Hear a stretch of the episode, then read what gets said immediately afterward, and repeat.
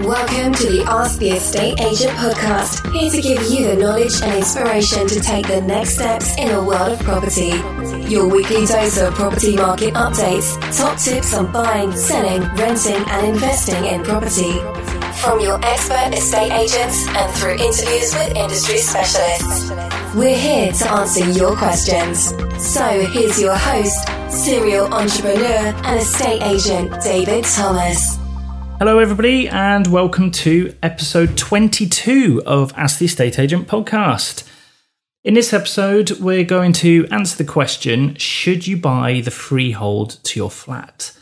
Now, we've had lots of questions around leasehold and freehold. We've answered a few and looked at the differences between these two in other episodes.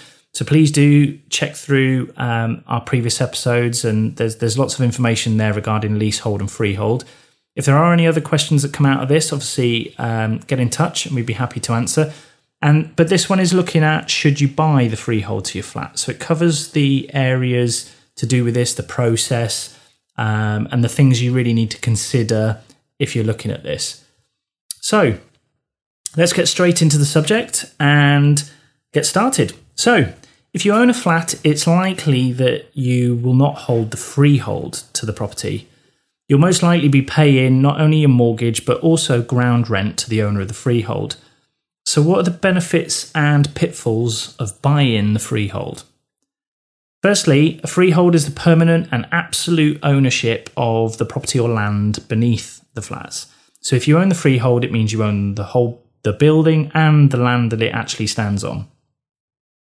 A leasehold then is where you hold the property on behalf of the freeholder for a fixed period of time.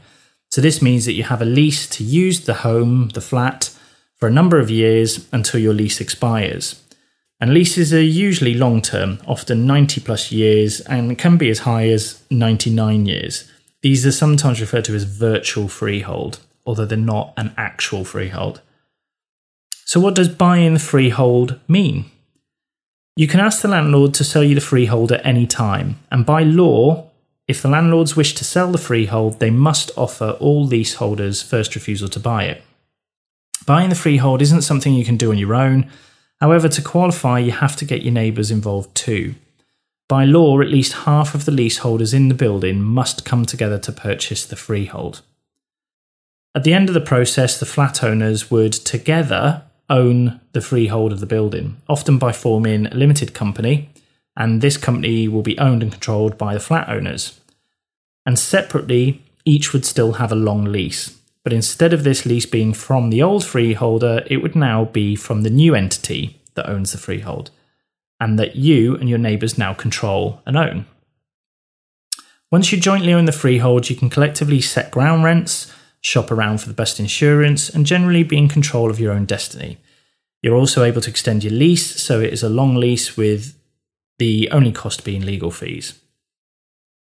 So, let's look at, are you eligible to buy the freehold?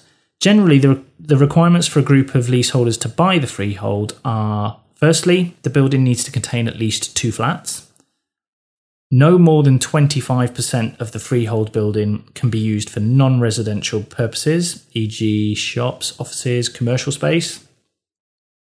At least 2/3 of the flats must be owned by leaseholders who own long leases, originally granted for at least 21 years, and at least half of the total number of flats in the building must be owned by leaseholders who want to buy a share of the freehold. So you don't need to have all the owners on board, but you do need to have at least half of the flat owners involved. If there are only two flats in the building, then both leaseholders must want to buy the freehold. So then, how much does it cost to buy it? Well, freehold prices vary in the same way property prices do, but certainly the shorter your lease, the pricier your freehold. To buy your share of the freehold, you'll need to pay your flat's share of it. The purchase price for the freehold, the cost for a surveyor to do an accurate freehold valuation, so you avoid paying over the odds, legal fees for the leaseholders, the freeholders' legal and valuation fees, and stamp duty land tax if the purchase price is over $125,000. So you can see all those costs combined will generally be split between all the flats purchasing, and then you pay your share. So if you decided to do it, you've looked at that, you're happy with the costs, what are the benefits of owning your freehold? Firstly, free lease extensions. So you haven't got to pay that cost every time you want to extend your lease. And you can actually extend the lease up to 999 years at no extra cost, excluding the legal fees, of course, doing the legal paperwork.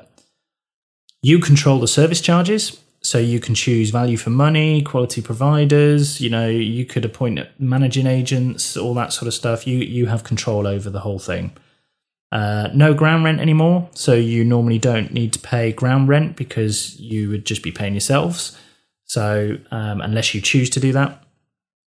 Fewer conditions. Leases can come with a number of conditions. For example, you may need the freeholder's permission to let the flat or have a dog. You know, a lot of those conditions then will no longer apply because you're in charge of that freehold. And the last benefit is it can add value to your home. So buyers generally prefer freehold flats to leasehold. So if you've got a part freehold ownership, then it does add value to your property. So that concludes today's episode covering should you buy your freehold to flat? There's lots of things to consider there. There's costs involved. There's getting together your neighbours. And there's a bit of a duration time there. It can take a good few months, sometimes even longer, to negotiate it all because you do have to go back and forward with your freeholder, get numerous valuations and surveyors, and then go through the legal process of actually doing it.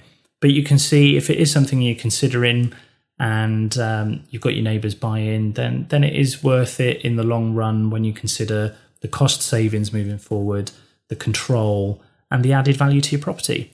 So hopefully these points raise a couple of questions and things for you to consider going in that process and guide you along the way. So thanks for listening. Hopefully it helps. And if you have any further questions on this subject or anything to do with negotiating the property market, please do get in touch with us. You can do it through our Facebook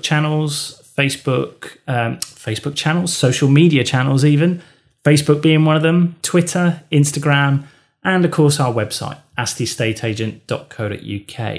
So until next time, it's goodbye for now. We look forward to answering your property questions and helping you with your next move. Thank you for listening to the Ask the Estate Agent podcast.